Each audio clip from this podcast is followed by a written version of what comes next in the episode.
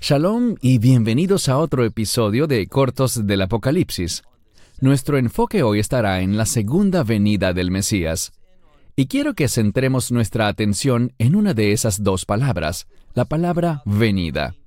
Si hablamos de la venida del Mesías, esa palabra griega, parausía, debemos preguntarnos, ¿de qué venida estamos hablando? ¿Estamos hablando sobre el evento conocido como nuestra esperanza bendita, el rapto? ¿O estamos en efecto hablando sobre la segunda venida? Porque no son la misma cosa, son eventos separados. Son distintos y existen señales proféticas claras que nos indican que no son lo mismo. Por ejemplo, aprendimos en un episodio anterior de Cortos del Apocalipsis que la señal del rapto porque el rapto ocurre antes de la ira de Dios. Y por tanto, antes del día del Señor, el cual es el día del juicio y la ira de Dios, antes de ese día de la ira, sabemos algo, que el cielo se oscurecerá y la luna se tornará roja como sangre. Eso anunciará la inminencia del día de la ira de Dios. Y por tanto, puesto que no hemos sido destinados para la ira, sino para victoria, para salvación, el rapto ocurrirá antes.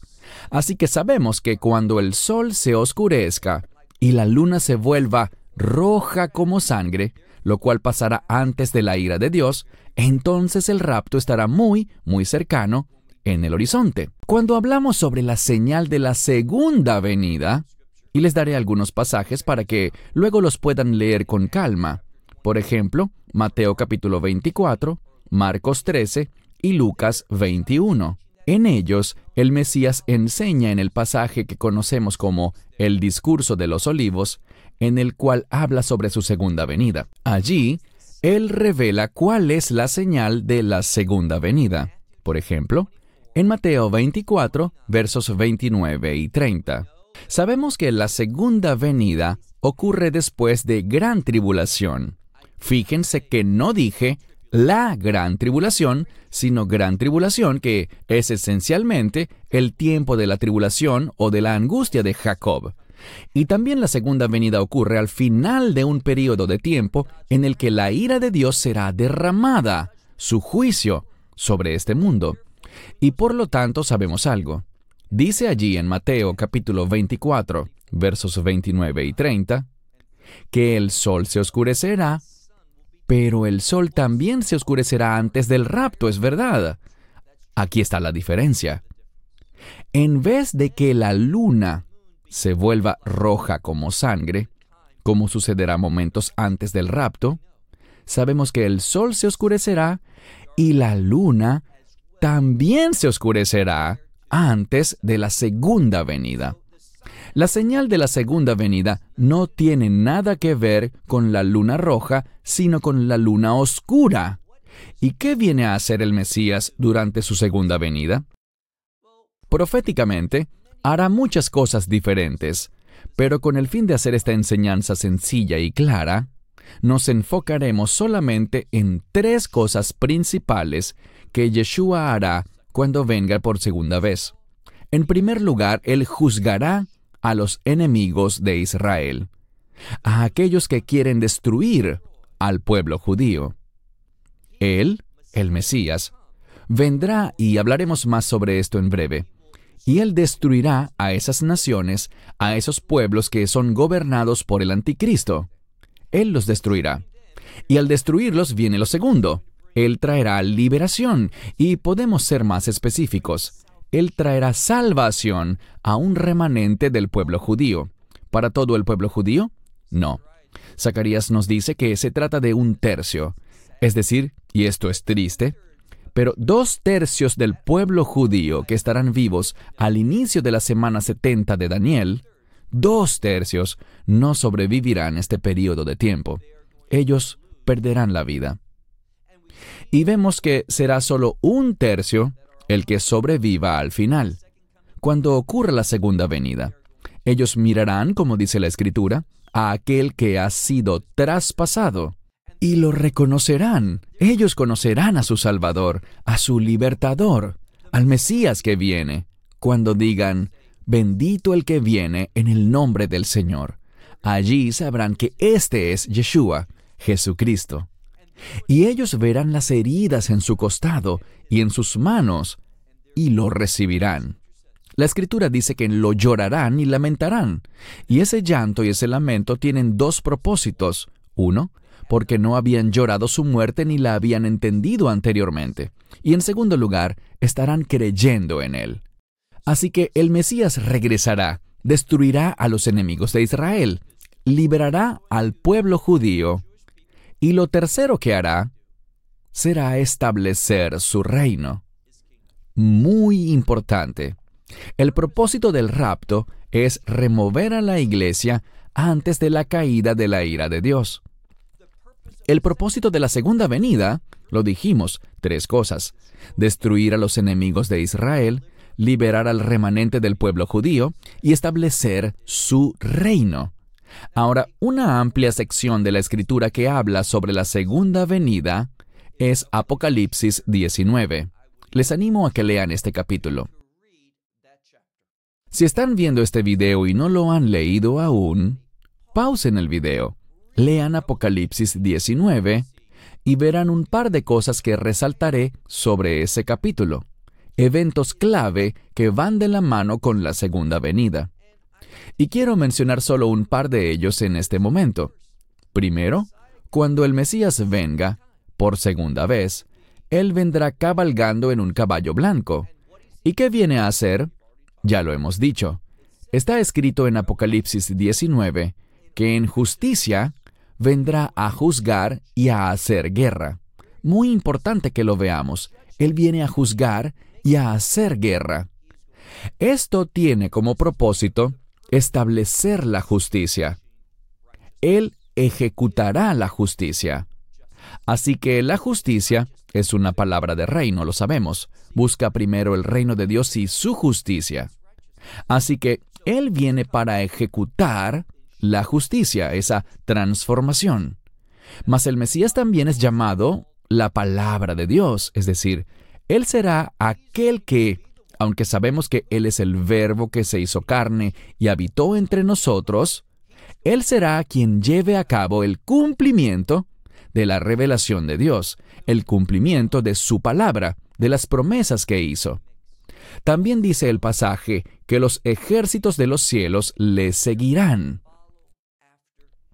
Esto podría tratarse de las huestes celestiales. La palabra huestes significa simplemente ejércitos, pero sabemos algo más. Esto es algo muy importante y la base de esto está en 1 Tesalonicenses 3:13.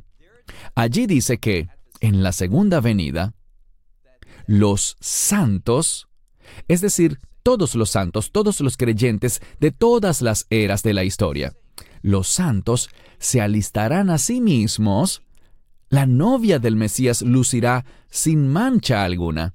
Ella estará lista para cuál evento? Para la segunda venida. Y sabemos que vamos a venir con Él, vamos a seguirlo para la segunda venida. Así que los ejércitos del cielo le seguirán junto con los santos también. Y Él hará algo. Ya mencionamos que juzgará a los enemigos de Israel. Liberará al pueblo judío. ¿Y cómo lo hará? Apocalipsis 19 dice, con la aguda espada que sale de su boca.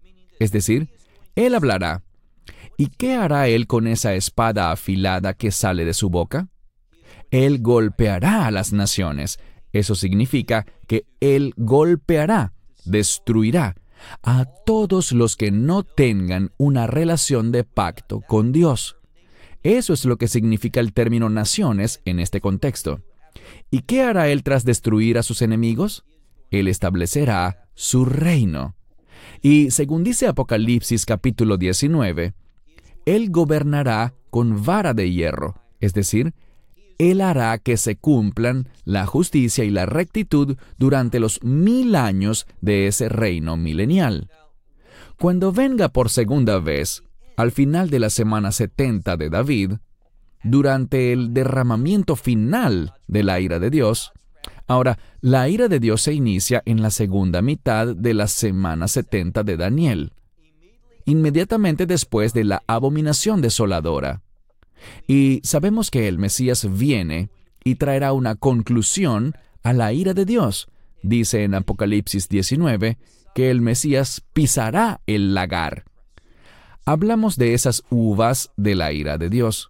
Él pisará estas uvas que harán que se derrame la mismísima ira de Dios.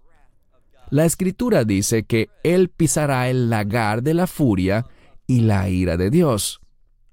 El Mesías será la fuente de esta ira. Y en efecto, este será un evento aterrorizador.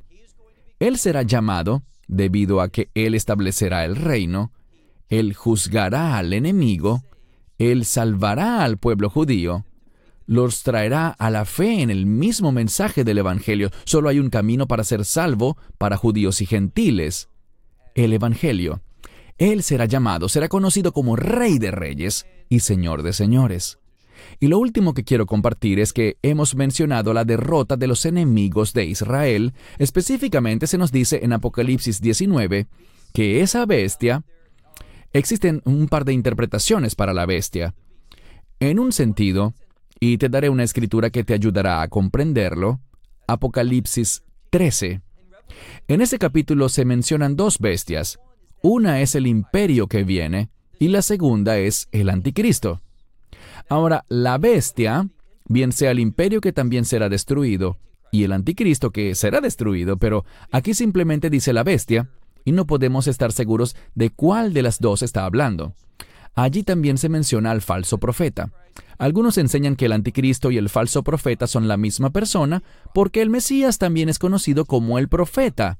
Obviamente, es un profeta justo, aquel que cumple la profecía mosaica ubicada en Deuteronomio que dice que Dios levantará a uno como Moisés, un profeta de entre sus hermanos. Así que muchos enseñan que debido a que el Mesías es llamado, y lo vemos también en el Nuevo Testamento, una referencia a ese verso, Él es además el profeta. Así que quizás el falso profeta no sea alguien separado, sino que sea el anticristo mismo. Podemos debatir eso, pero el mensaje es el siguiente, que la bestia, el imperio maligno, el anticristo y el falso profeta serán arrojados vivos dentro del lago que arde con fuego y azufre. Así que, en conclusión, la segunda venida ocurrirá al final, producirá el derramamiento final y definitivo de la ira de Dios sobre este mundo.